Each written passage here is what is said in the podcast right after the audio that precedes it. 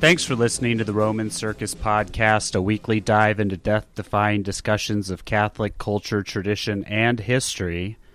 I'm Matt Baker, and with me, as always, is the excellence of execution, Zac Mabry. Zac, how are you, my friend? What's poppin'? Ah! Okay. Okay. Email us at uh, what is it? Roman uh, podcast at romancircusblog.com.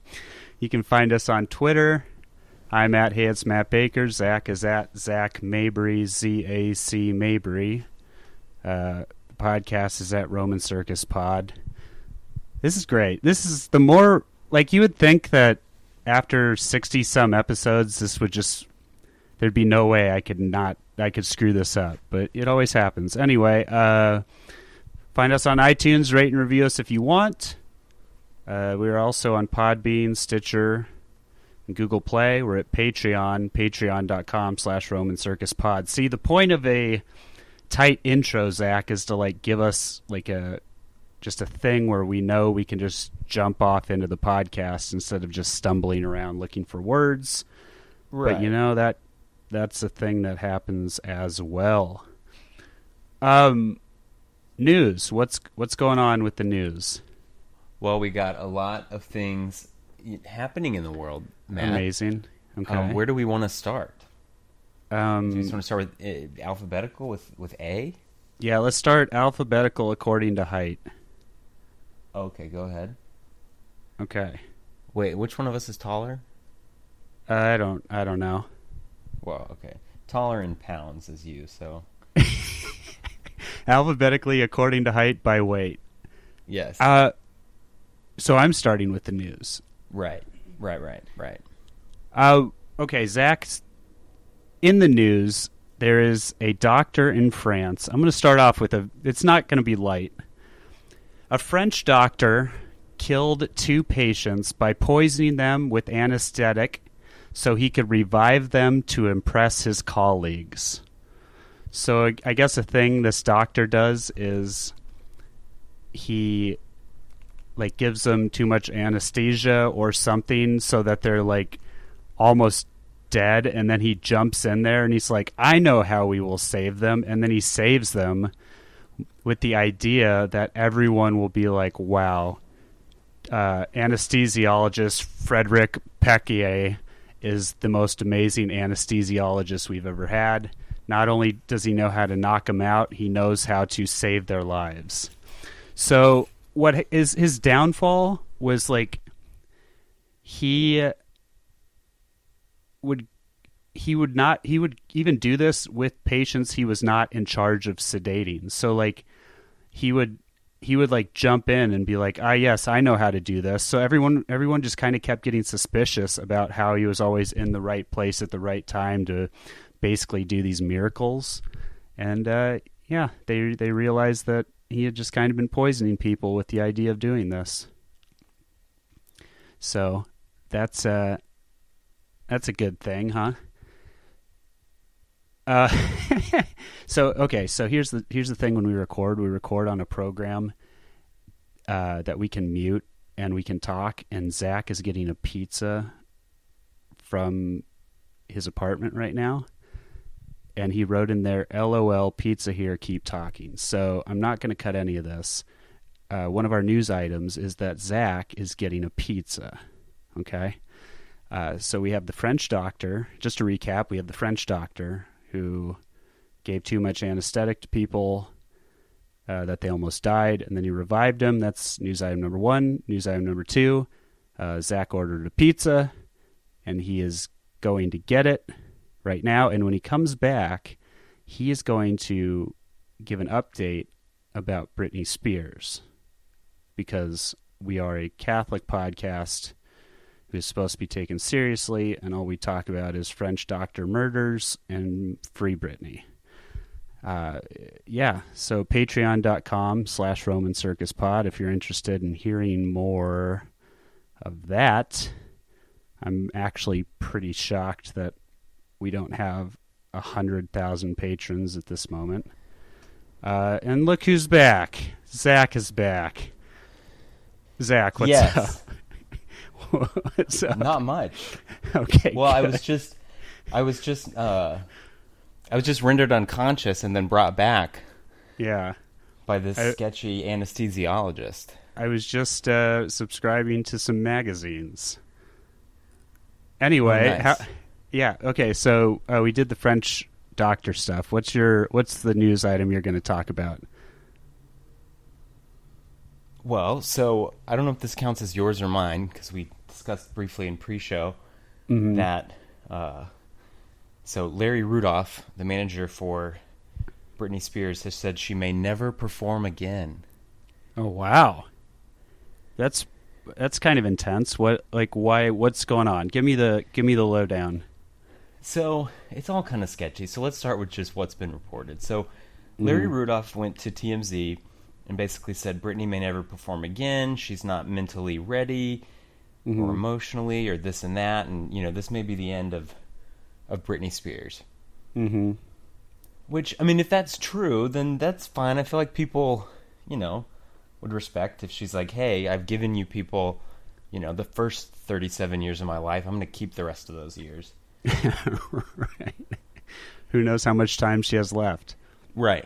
The problem is is that TMZ is really sketchy when it comes to news stories involving Britney Spears um, and her management. They're kind of always toeing the line for her management team, and Larry Rudolph is kind of a snake. Like he's sort of a dodgy character. I was going to say, isn't he? He's got to be part of the conspiracy, right? Oh yeah. I mean, it was so.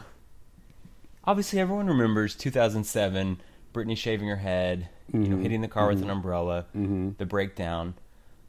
Um, he was involved in getting her put under the conservatorship, but it was also his idea.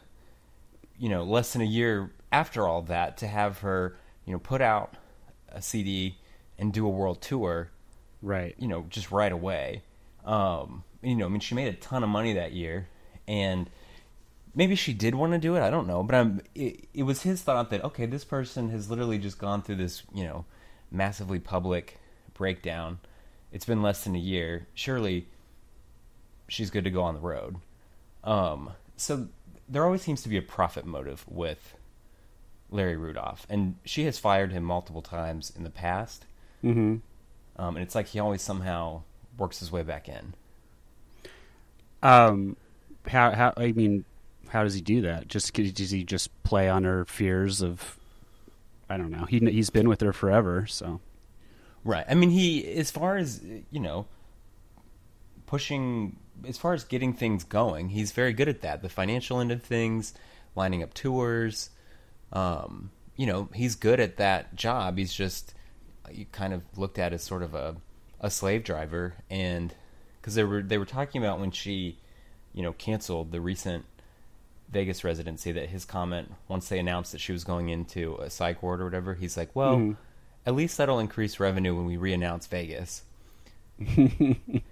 and so, you know, he's kind of got one thing on his mind. And so my guess is is that part of the time she does want to do the whole pop star thing and, you know, he's I mean, there it- ready and willing to facilitate it. she has to on some level because it's all she knows, right? Like it's just her life. Well, right. It's not like she can just go be a teacher now or something. Mm-hmm. So who she needs to hire, and I know that nobody ever takes my advice, whether it's politicians or um, clerics or pop stars, but she needs to hire Johnny Wright to manage her career. Um, he is a very decent person. He took care of like he was the guy behind NSYNC, um, and then he managed Justin Timberlake's career when he went solo. He'd worked with Britney in the past. Like he's who she should hire. Um, if anyone wants my take on who to work with in Hollywood for music deals, Johnny Wright is a decent human being. Um, so, yeah. Oh, the other thing Okay. is obviously there was a hearing last week with the Britney Spears case where she asked the judge if she could have all of her human rights back. Um, Yeah. And the judge said maybe. And they're going to do an. Right. They're going to do an investigation Yeah. into the the whole situation to see what should happen. mm-hmm. Um, but it's just interesting that I mean, it really has been 11 years, and she never actually committed any crimes. Like as crazy as it was to watch, shaving your head and you know giving a terrible performance on MTV, neither of those things are crimes. And so it's odd that like the courts are so heavily involved in everything that goes on with this person because it's like, well, what? Normally, you have to break the law to end up, you know, mixed up with the courts. Mm-hmm. Yeah, except uh, shaving your head. That's a that may be against fashion law, Zac, but it's not against you know. It was American pretty funny law. when they did that because it was like, oh, the hair was really helping the overall look. Like some Yeah. people do the head shaving thing and they look, you know, oh okay, that you know, like it's it's like an interesting but still decently good look. It was not with uh with Britney Spears. Yeah. It was like this egg shaped head all of a sudden, and yeah. Anyway, Mhm. um, Mhm.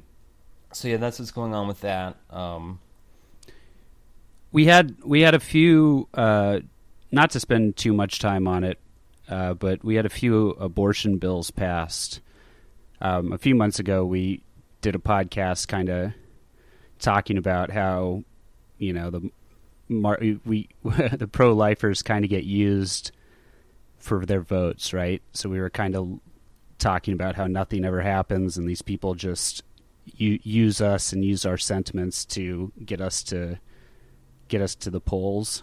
mhm. Uh, well, when things happen, we should probably talk about it, right? absolutely. S- So uh, Georgia passed a heartbeat bill. Every the reason I don't want to spend a ton of time on it is because I think everyone pretty much has heard about it, right? So yeah, I- well, and there's people that are like really good at explaining, like they're like subject matter experts, and Mhm. you know, we kind of will yield the mic to them as far as taking. Zac, yeah, the, wait, Zac, that's never stopped us before. true, but this is a real, this is an important topic, you know. Yeah, so they we passed Georgia passed a heartbeat bill that uh, abortion is banned after six weeks when you can detect a heartbeat, and then Alabama Mhm. looks like they're just kind of about to go all in on banning it completely, right? Except in like rare cases of the health of the mother or something. Which I Um, mean, it's tricky though when it, it, how they write that because health of the mother can be interpreted extremely broadly, and so Mm-hmm. um, the life of the mother is what you normally uh, is a is a sort of different situation. I mean, setting aside the moral aspect of it from a legal standpoint, generally health of the mother is like a giant loophole, Right. Um, because it doesn't really specify kind of health, and so i you know, like anything, it basically just means you need a prescription. Um, Mm-hmm. But life of the mother is different because there would have to be that. Um, anyway, I digress. I'm sure that the, the bishops, the USCCB, I'm sure that they are just working on a statement congratulating uh, Georgia and Alabama for taking steps to protect the unborn and to Yeah. protect women from the abortion industry. Um, I'm sure we'll, you know, we will see the congratulations coming from them soon. All right. Anyway, yeah. Let's hope Um, so. The reactions have been hysterical, and it kind of tells me that we're probably making progress on pro life stuff because, um, I mean, just the links that people are like, everybody's response to this has just been so well, if this happens, then we should make men pay for the children that they father. And we're like, okay, yeah, that would also be a decent, th- you know, okay, if we're just going to bring back all forms of decency, then let's go for it. Right. yeah, Um, like it's all these all these comments they think they're like owning us, right? Like and, but they're really just furthering what we all care about and what we think.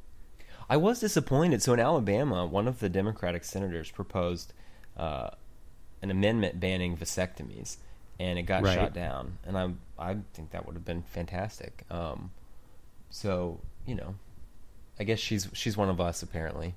Zac, this recording is already going off the rails. There's someone who keeps ringing the doorbell, so you want to just talk for like 1 minute, uh, keep our listeners entertained. I'm going to go see what's going on. Go investigate. Yeah.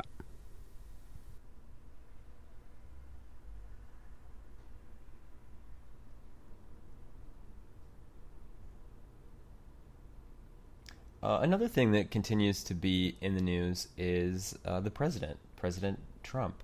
Um, I chose to stop paying attention to what Trump does and it's amazing how impossible it is to actually do that because people just want to talk about him. Um, so as far as I know, he's still president. Um, there's all these rumors that we might go to war with Iran, which sounds crazy. Um, I guess his son Donald Jr. is going to plead the fifth. Um, it's just a big mess in America these days. So the best thing to do is to pray and then just don't watch the news, uh, which is what I do. Um, and it's, you know, it's great. Also, it is May, so if any of our listeners out there are uh, graduating from school, we're very proud of you. Um, we, unfortunately, we're not able to attend graduations, so um, to everybody who sent us invitations, we we were really flattered to get those, and we're definitely praying for you. Um, but we our schedules are just, I mean, it's just crazy. So um, we're not going to be able to be there in person, but we will be there in spirit, rooting you on as you um, celebrate completing your educational endeavors. Um, and we wish you the best of luck going forward. Uh, congratulations, class of 2019. Boom. Another thing going on um, Disney released a clip of the upcoming live action Aladdin movie. They released the uh, the the big number Prince Ali, um, which is when Aladdin the genie has turned Aladdin into a prince, and he's kind of riding into um, Agrabah in his uh, w- with his elephants and this whole big parade. Um, and I gotta say, it wasn't very good. Um, okay. You're giving your Aladdin recap? Yeah. The live action. I mean, like, I was excited when I saw that Will Smith was in it. Um, and the musical number was just not good. Um, you can watch it. I tweeted it out, and it, you know it's all over Prince Ali. The, there's a couple things here. Like first of all, the genie is uh, he's magic. Okay, so you know within the song th- there should have been like eight different costume changes and him kind of appearing here, there, and everywhere, which is what happened in the cartoon. Sure. That came out 20 years ago, uh, or well more than that. And then the other difficult thing is that they tried to have Will Smith carry the song vocally um, Will Smith's a very talented actor. Will Smith has a lot of talents, um, but he doesn't have the vocal charisma that Robin Williams has. Like he can't carry the song the way that Robin Williams could. Uh, I see what like in, yeah, I get I get what you're saying. So they should have had more voices backing him up and done it as more of an ensemble thing and had him kind of sing, you know, some parts, but not so much just him. Um, but his his choreography is weird the the visuals are strange. It's it's just very awkward, and it it's weird because people were like, "Well, I guess they're just going low budget," but I mean, they're spending a lot of money on talent to have Will Smith be in this movie. Um, and there's that girl from Saturday Night Live, and you know other people that I can't name, but I'm sure are super famous. Uh, mm-hmm. So hopefully, you know, it was a rough draft, or maybe you know that clip was not representative of the rest of the movie because um, yeah, I saw it and I, I wasn't impressed. I, I, sent it to some of my friends who um, are like, you know, they, they've directed shows and choreographed things, and I was like, I need you to go straight to Disney and fix everything about this. Yeah, please do. Sign a petition. Yeah. Start a petition at petition.org. Aladdin was the first uh, VHS tape that I ever like wore out from mm-hmm. watching too much. Like it, it stopped working, and I had to get a new one because I'd watched it and rewound it and fast forwarded so many times that it no longer played. The cartoon one, of course. Um. Yeah. No, that was a good. It was good. I, I enjoyed the Aladdin. I did. I watched like two seconds of the Prince Ali thing, and I was like, I don't. I'm not sure I can do this right now. So. Yeah, it's tough. And Will Smith's age is kind of showing. I don't know if they did that on purpose, but he doesn't look like a young man anymore. Yeah. I mean, he's over 50 at this point, so. True. Mm-hmm. Aren't we all? yeah. uh, okay, should we get into the topic? We we've already both left and gone and done other things. Yes. And uh, we both rambled a little bit on our own. Of course. So should we get the? Let's do it. May we? Wow. Yes, we may. Speaking of May, Whoa. May, as we all know, is Mary's month, right? And that uh, so we figured we would close out May. Our next, well, no, I guess not close out, but the, two, at least the next May. at least the next two podcasts we're going to do about Mary. All right. Uh, next week we are going to do Mary and consecration. Uh, so this week we're going to kind of, I, I guess, set that up. Zac is going to walk us through how we how we venerate Mary and how it kind of differs from the other. Why, why don't you Why don't you go, Zac? I think I, Sure. I set the table pretty poorly. Why don't you carry on? It's interesting because there's this kind of, um, I don't know. It's it's it's more semantic, but there's this whole thing with you know Protestants, certain Protestants accusing Catholics of worshiping Mary, and then Catholics get all offended and said, "No, we don't. We venerate her." Um, Absolutely. and it's it's not really the most productive argument because at the end of the day, um, you know, God is God. The universe was created by Him. He's a Trinity. You know, Mhm. that's a unique thing no amount of veneration or anything that we're giving to saints or you know the the praise that we give to them doesn't approximate what we give to God because we know that those saints are created beings and didn't create the universe. You know, what I mean, so Sure. it's it's not really a risk here. Um, but just to give some background, so English is kind of a weird language. I have this conspiracy theory that it like developed as an anti-Catholic language since like England broke away pretty early on. Um, so we just have the word worship straight up. Um, but you know, realistically, you would split this into three things. You have what's called latria, which is that's probably worship, worship as pretty much anybody, you know, Protestant or Catholic would maybe think of it, um, and that's you know the praise that we give to, you know, God, the Holy Trinity, Latria. the Father, the Son. Yes, latria. So that's your, you know, full on worship. Yeah. Um, L A T R I A, Latria, supreme worship allowed to God alone. Right. Okay. So then, on the other end of the the spectrum here in these categories, we have dulia. Okay. Um, so this is basically the veneration that we give to saints, um, relics, holy objects. You know, it's it's the you know the way that you would treat you treat you know a blessed object or relics of a saint. You know, people will go they'll they'll kiss it. They will you know pray before it. They'll bow. You, you see different things, um, and then you know the interior. You know what's going on in the intellect and the will. So that's called dulia, which is kind of Mhm. like veneration. And so then what you have unique to Mary is called hyperdulia, which basically says this is like, you know, dulia on steroids, but it, it still isn't latria. Okay. Okay. And that's specific to Mary because, you know, she's the mother of God. uh, She, you know, she's the perfect created being. Um, you know, I mean, we would we need a longer podcast to say all the reasons that she's entitled to this level of veneration. Um, Mhm. But that's what that's what we do here. And so it, the catchy thing is that you know these were all kind of lumped under the word worship at some point in history. So you'll Right. find old quotes by saints or books or things that talk about you know the worship ode to Mary. They're referring to hyperdulia. They're not confusing it or or calling it the same thing that is given to God. Um, and so it, that's the thing. And, and the other thing is assuming that we have our categories correct, assuming we know that um, you know God created the universe, He's an eternal being. He, you know, also came down, was our Savior, all of that, and Mhm. we're clear that you know Mary is a created person, and then the saints too. Then we're. It's not like there's a point where we've crossed a line with Mary, like oh we've taken it too far and we're officially, you know, in the danger zone of of you know worship, worshiping Mary. Mhm. I mean it. We're clear on our categories here. We're clear on who she is. It's not. It's not like there's a line that says at this point you've gone too far. Because you know, I've seen people get weird about that. Like the the rosary will stress them out because more of the prayers are to Mary than to God the Father, and they'll want to like balance it out.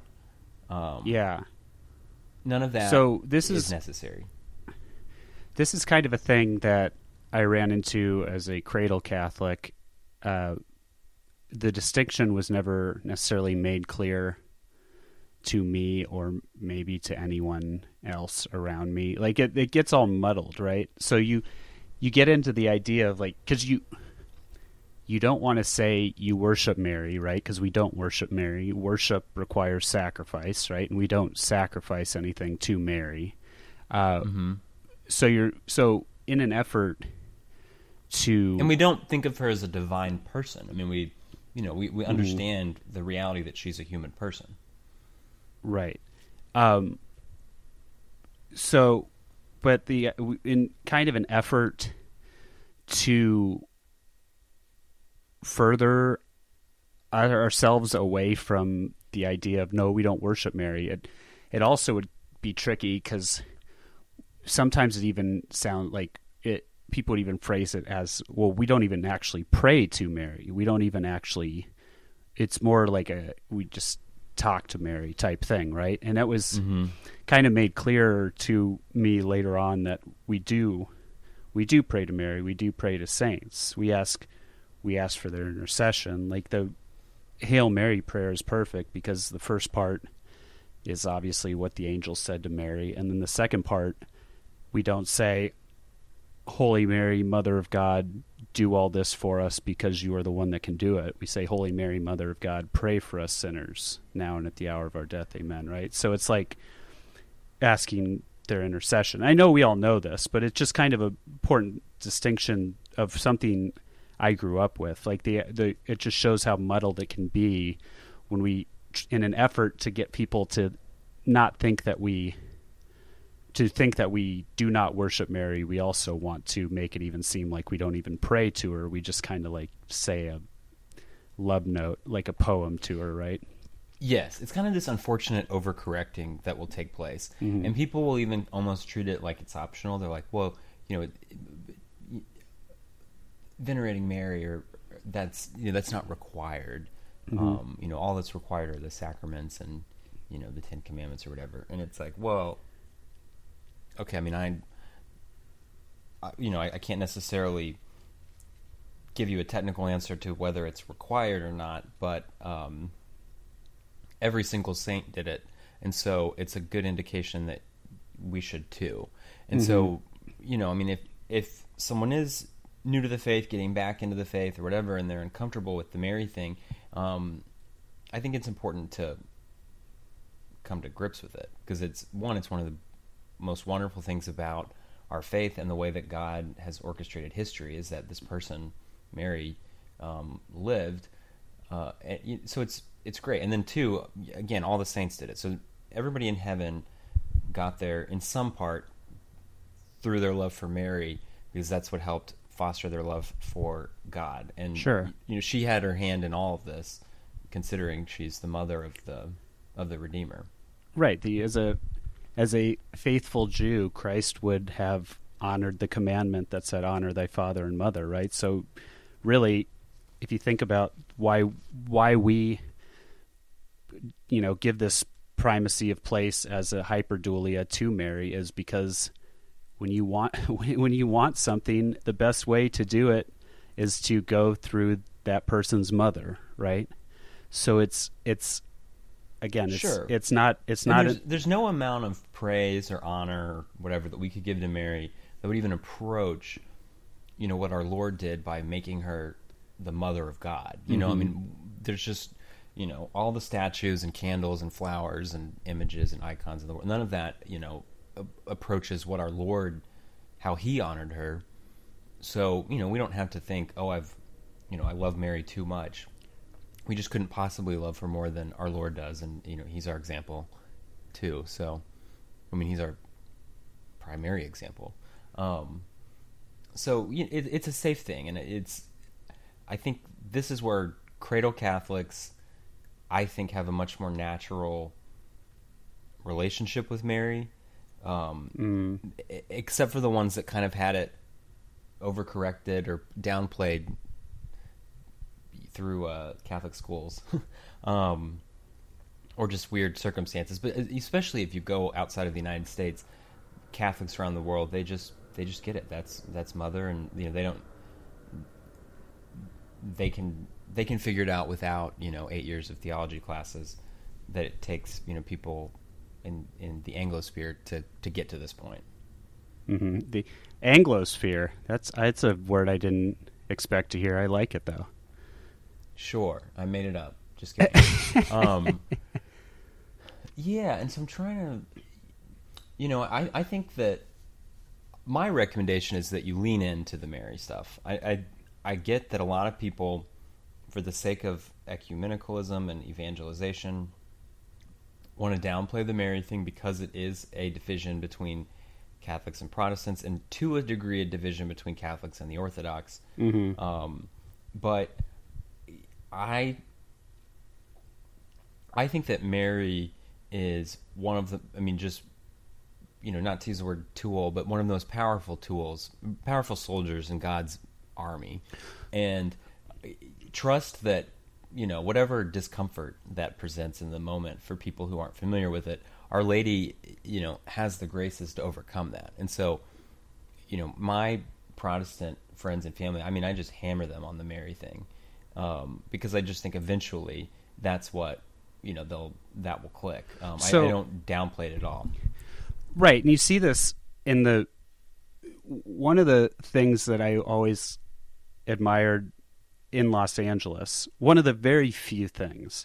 No, but yeah, I would. I worked, you know, here and there with uh, a one a, a guy I worked with. His name's Eduardo, right, Mexican guy. He, I don't know. I don't think he went to church every week. I don't know how often he went to church. He would go to mass at 5 a.m. in his community on the feast day of Our Lady of Guadalupe, right?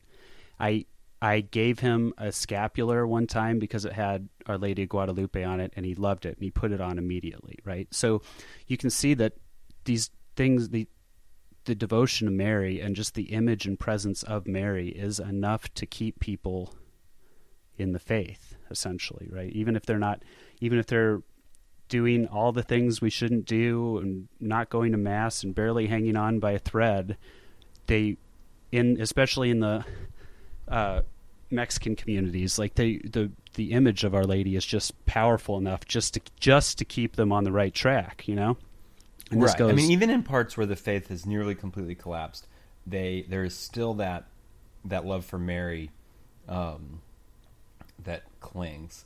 Can I give a really quick tangent? of course So I used to work with a lot of uh, Mormons, and Mormons are like my favorite non-Catholics to be friends with. If I'm going to be frank here, um, Okay. But one of them was talking about doing his mission in Mexico or somewhere in Latin America. Actually, I don't, I can't remember if it was specifically Mexico, right but um, something came up, and I mentioned I mentioned Our Lady of Guadalupe, and he goes, "Oh yeah, I know all about uh, Guadalupe." You know, since they all have that in their house. And then I was like, "Yeah, it's pretty interesting." You know, um, you know, Mary's just this this loving Jewish mother that you know pops up in different costumes, telling everybody about her how great her son is. And he was like, "Wait, what?" And he had no idea after years of being down there that Guadalupe, as he called her, was the Virgin Mary. oh Um, right And I was like, man, I always thought Mormons were so smart before this. um, but you know, it still is there, and that kind of provides a, you know, a light in the culture. And um, you know, the Our Lady of Guadalupe is the Empress of of the Americas. So in the United States, she's she's in charge here too. hmm Do you, so do you think it, on what what level do you think it could possibly become idol worship? I'm not saying it is. I'm saying do you think there is a part? Do you think there is?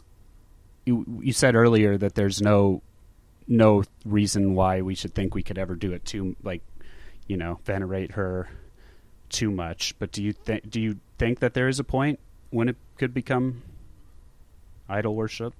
Um, Dot dot dot. I think. Well, I don't. I don't think that. I don't. So, you know, the proper veneration of Mary, whether that's praying the Rosary, consecration, all these things, I- I don't think that that doing those at some point it reaches an excess that tips into worship. Worship. I think that it really kind of becomes an idea of superstition. So I, I could see it more likely happening with an object, like a statue of Mary or an image, where somebody you know starts to essentially idolize that image, or you know think that that image is the arbiter of of the universe. Um, you know, it falls into a superstition. I think it, for Mary herself, I mean, it's like You- she was so just- humble that if you, unless you've just totally invented a different Mary, I just don't know how it gets there. You know, Mm-hmm. Mm-hmm. like I don't I don't think it's something you have to keep you know keep your Mary devotion in check. I think you just go for it and you will be fine. I I don't think that it's a um, a risk. You know, fill your house with statues, images, light candles, say a that's- hundred rosaries. Go for it. Right. That's the other thing when we were did our now on Patreon podcast about Medjugorje. Um, we, you know, the danger of the danger is obviously attributing things to Mary that are not so, but also if Mary shows up and if it is a legitimate thing like Our Lady of Guadalupe and Fatima and Lourdes and all that, uh, she will never show up and give us more than is needed, right? So, like any of the devotions or any of the things authorized by the church will be perfectly in line because she won't, she she will not overstep her bounds. Right. So, you know, as a general theme, this is one of the very few things that the East does better than the West. Um, is really looks at the saints as models, as opposed to trying to kind of litigate things out and look for the line. Not that there's not that it's not important to have you know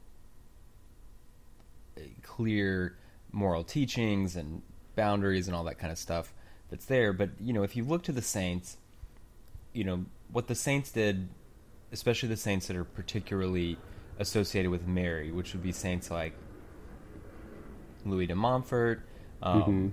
Saint Bernadette of Lourdes. mhm. You know, I think Bonaventure, tons of them. I mean, all of them had some devotion. right, the the you know, Fatima children, obviously, yeah. Yes, I mean if if you follow their lead, you're you're going to be completely fine, um, and you know, and as long as you're staying within bounds. But if you look at the things that you know the saints have done as part of their devotion to Mary, you know, I, I don't think that for most of us we're you know we're even in the neighborhood of that, and you know, Mhm. it's kind of one of those like not to worry too much and i do think that it's better to lean into it i mean I invited a protestant friend to mass when i was traveling and the parish was called like mary queen of the universe or something Mhm. and when i invited him he just made this face of i just don't understand how you guys are even you know this just seems ridiculous and i'm like well i'll tell her uh, not to listen to you right now um, because if she's the queen of the universe that's not the person you want to mess with Yeah. um, Well, there. And- So okay, go. You sorry, No, finish you your thought. No, no, no. I was going to kind of take it a little slight direction. If you want to finish your thought. I mean, basically, I just don't think I don't think that you really need to apply moderation to your love for Mary. I mean, you know, like I said, however many statues you think is enough, fill your, you know, get them. Well, you know, wear the scapular, pray your rosary, um, you know, put pictures of her all over your desk in your car. I mean, they're just sky's the limit. And I, I would say don't don't put that on the back burner, thinking that it's going to help with evangelization because. Um, you know, even I mean, think about the most difficult time to evangelize would have been during the Passion, Mhm. and notice that it was Our Lady who, you know, when um, now I'm going blank. Uh, Simon of Cyrene is that who helped him carry the cross? Uh, uh, I don't think of Cyrene of uh, Aram- jo- no Joseph Ar- Arameus. No, he was Ah, the yeah, buri- He was Okay, the well, the- the- burial one.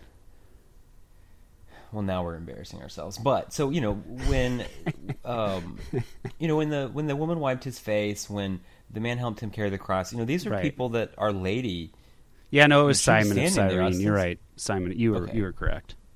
i mean she's the one that that brought them there and you know it was because saint john the beloved had a close relationship with mary that he was the only disciple able to adore the crucifixion and and be there for it and so you know if our lady can evangelize people and bring them to our lord while he's you know covered in blood carrying his cross yada yada um, I, think she can overcome, you know, Puritan sensibilities about these things. Mm-hmm. Fair enough. What if? Okay, so here's my pitch. I'm gonna try and phrase it as carefully as possible. Okay. Okay.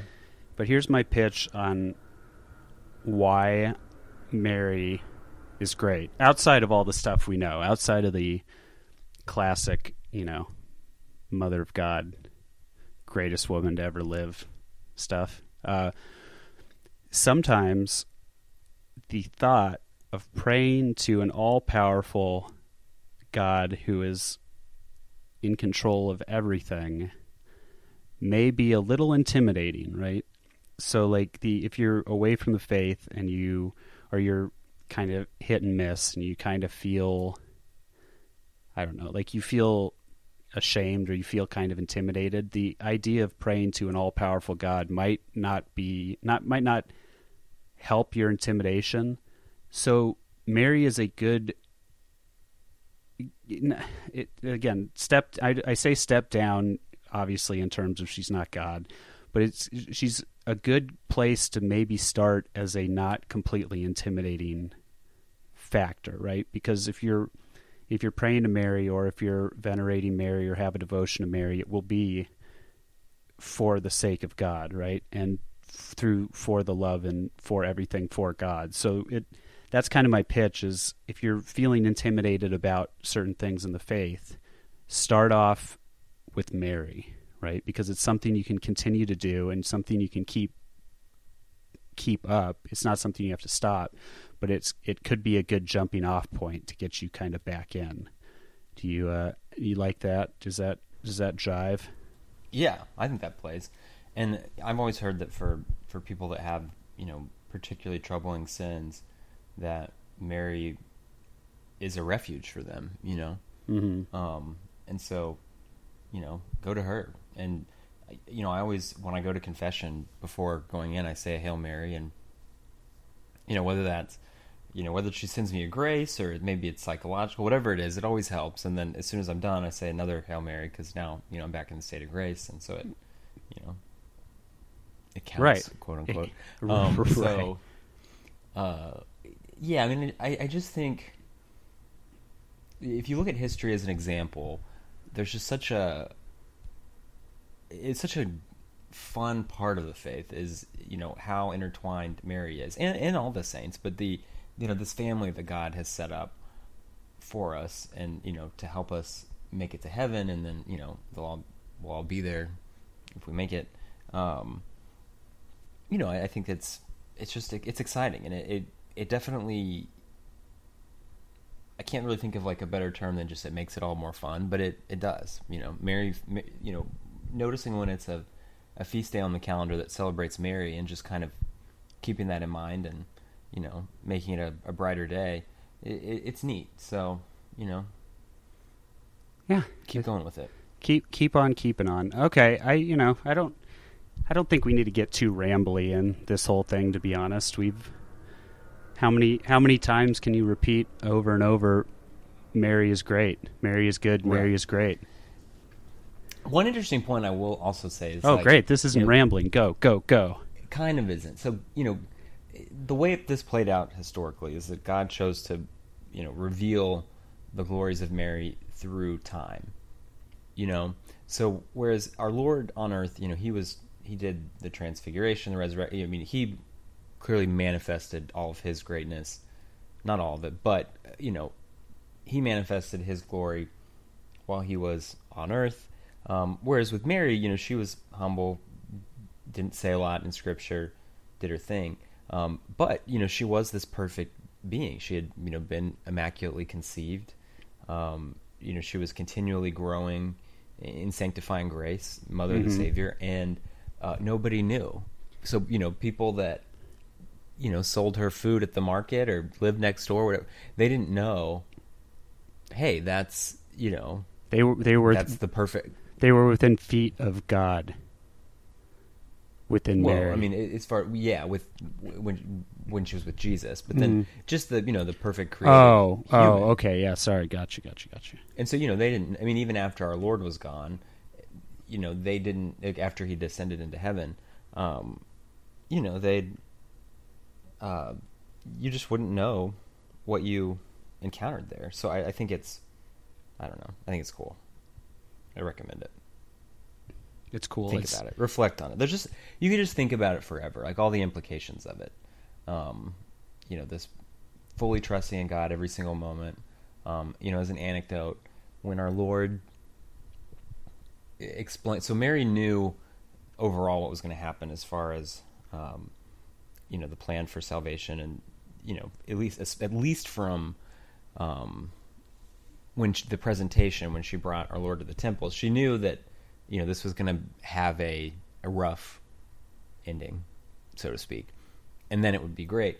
Um, when our Lord before the Last Supper um, actually you know spelled out how this was all going to go with the crucifixion and this and that, you can just imagine what that must you know a son telling his mother what he's about to do, you know voluntarily. And um, what the mystics say is that Mary's only response. You know what her response was? what? I mean, you would think it'd be "Don't do it, please, no, whatever." No, she said she asked if she could, if she could be crucified with him. Wow. Yeah, Yeah, yeah. and that she wanted to die. She wanted to die with him, um, and you know he said no, but um, she, but she was martyred, and that's why she's called the Queen of Martyrs through, um, you know, being at the cross through the entire, uh, you know, process. You know, drenched in her her own son's blood and and all that. Um, and there's there's some neat traditions in different parts of the world during um, Holy Week, where you know after the Good Friday processions and you know the liturgy of the cross and all that kind of stuff is done, um, they'll do a procession in complete silence with candles, um, where they'll they'll just walk a statue of Mary home, you know, for the evening, you know, and you have to kind of think like after the crucifixion, what what does she do, you know? Oh, and then wow. they'll, they'll have on Easter they'll have a procession where they bring her back, um, but you just have to I the silence and you know they they usually have her in all black and you know in mourning, um, the image that they'll process. But you just kind of think how amazing you know that being present for one of those processions would, would be, um, you know. Man, that's crazy. Yeah, there's a lot of. It. I've never thought about the idea of Mary walking back after the crucifixion. Yeah. Right. So there's some neat. I tweeted pictures a while back. Maybe I can find them and we can retweet them from the podcast. But um, there's some neat pictures of of. I think it's mostly in Spain where these take place. Um, and some of the pictures I couldn't tweet because so there's obviously completely different culture. They have either I don't know if they're religious orders or if it's just for the ceremony, but their costumes look like Klansmen. And so I was like, I can't tweet this because in America, this would people would think this is the KKK, but these white hooded costumes that these in Spain have no connection with. You know, I mean, it's not that, but it, it didn't really didn't really fit the the timeline when I found it. So Hey, you know, can't always force it, right? Sorry, I just got a little distracted, Zac, because we got called a toxic hate fest on Twitter. I know I saw that. Isn't that isn't that kind of sad that we're that it took this long for someone to realize that we were a toxic hate fest? It it uh you know you gotta you gotta it had to happen. Someone had to say it, right? Right. You you know we come out here with we try so hard to reveal our cards and it took a year and a half for someone to realize it. Saint of the week, Saint Ubaldo of Gubbio. Okay? Gubbio is in Italy. He was born there and he died there in 1160. Canonized March 4th, 1192 by Pope Celestine III. Feast day May 16th. His major shrine is in Gubbio, Italy. He's all his stuff is there. Uh, that's what he's a he's a patron of that city. He's also a patron of against demonic possession, of migraines, of sick children, of people with OCD, and autistics. There we go. He was born of noble parents. He lost his father while he was very young and was educated by the prior of the cathedral church in his native city. He felt a vocation to become a monk and entered the seminary of Saint Secondo. It seemed it basically looks like he spent his entire life for the most part in Gubbio, which is always commendable and I guess something you probably did in the late 10s, early 11s. Um, he earned a reputation for piety and poverty. He all of his wealth and all of his stuff he gave to the poor and for the restoration of monasteries. He is known for humility, mortification, meekness, and fervor, and the fame of his holiness spread in the country. And uh, several bishoprics were offered to him, but he refused them all. And he's said to have prevented Frederick Barbarossa from sacking Gubbio as the empire had sacked other cities in 1155. Uh, he unfortunately died after a long, painful illness of two years. But he was known uh, to his people as a perfect pattern of all Christian virtues and a powerful protector in all their spiritual and temporal needs. Uh, every year, St. Ubaldo Day is celebrated at the Basilica in his honor, as well as in Jessup, Pennsylvania. So I looked up to see if I could find more information about St. Ubaldo Day in Jessup, Pennsylvania, and my very short research turned up no results, but I like that. Uh, St. Ubaldo Day is the eve of his feast day, which is actually currently when we are recording and they do a procession through the streets and feature small statu- statues, and they are they are mounted upon immense wooden pedestals, each hoisted by a team of runners clad respectively respectively in yellow, blue, or black. So St. Ubaldo Day is currently happening, or did. It's a little later over there now. But yeah, that's our saint of the week, Zac. Incredible. Incredible. incredible. Incredible. All right. Anything else before we go? Um, I don't think so. We're we're gonna do an excellent uh, Patreon only episodes in the very very near future. So sign up right away. okay. Good. All right, gang. Uh, thanks for listening, and we will talk to you all next week. See ya.